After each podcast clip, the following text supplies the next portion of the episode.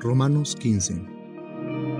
Así que, los que somos fuertes debemos soportar las flaquezas de los débiles, y no agradarnos a nosotros mismos. Cada uno de nosotros agrade a su prójimo en lo que es bueno para edificación, porque ni aun Cristo se agradó a sí mismo. Antes bien, como está escrito, los vituperios de los que te vituperan cayeron sobre mí, porque las cosas que se escribieron antes para nuestra enseñanza se escribieron, a fin de que por la paciencia y la consolación de las Escrituras tengamos esperanza. Pero el Dios de la paciencia y de la consolación os dé entre vosotros un mismo sentir según Cristo Jesús, para que unánimes a una voz glorifiquéis al Dios y Padre de nuestro Señor Jesucristo. Por tanto, recibíos los unos a los otros, como también Cristo nos recibió, para gloria de Dios. Pues os digo que Cristo Jesús vino a ser siervo de la circuncisión para mostrar la verdad de Dios, para confirmar las promesas hechas a los padres, y para que los gentiles glorifiquen a Dios por su misericordia, como está escrito: por tanto, yo te confesaré entre los gentiles y cantaré a tu nombre. Y otra vez dice: alegraos, gentiles, con su pueblo. Y otra vez, alabadle al Señor todos los gentiles y magnificadle todos los pueblos. Y otra vez dice Isaías: estará la raíz de Isaí y el que se levantará a regir los gentiles esperarán en él. Y el Dios de esperanza os llene de todo gozo y paz en el creer, para que abundéis en esperanza por el poder del Espíritu Santo.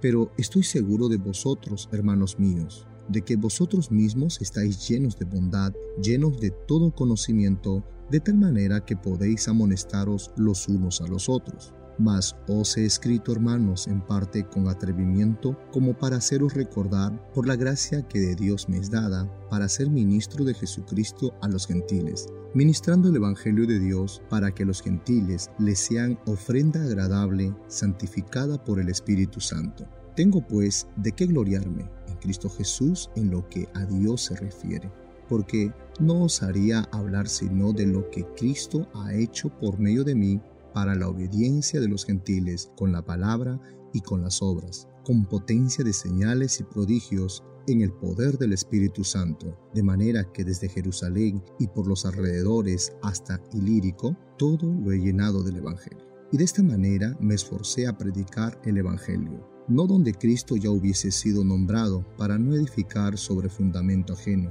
sino como está escrito: aquellos a quienes nunca les fue anunciado acerca de él verán, y los que nunca han oído de él entenderán. Por esta causa me he visto impedido muchas veces de ir a vosotros, pero ahora, no teniendo más campo en estas regiones y deseando desde hace muchos años ir a vosotros, cuando vaya a España, iré a vosotros, porque espero veros al pasar y ser encaminado allá por vosotros, una vez que haya gozado con vosotros. Mas ahora voy a Jerusalén para ministrar a los santos, porque Macedonia y Acaya tuvieron a bien hacer una ofrenda para los pobres que hay entre los santos que están en Jerusalén, pues les pareció bueno y son deudores a ellos, porque si los gentiles han sido hechos participantes de sus bienes espirituales, deben también ellos ministrarles de los materiales. Así que, cuando haya concluido esto y les haya entregado este fruto, pasaré entre vosotros rumbo a España.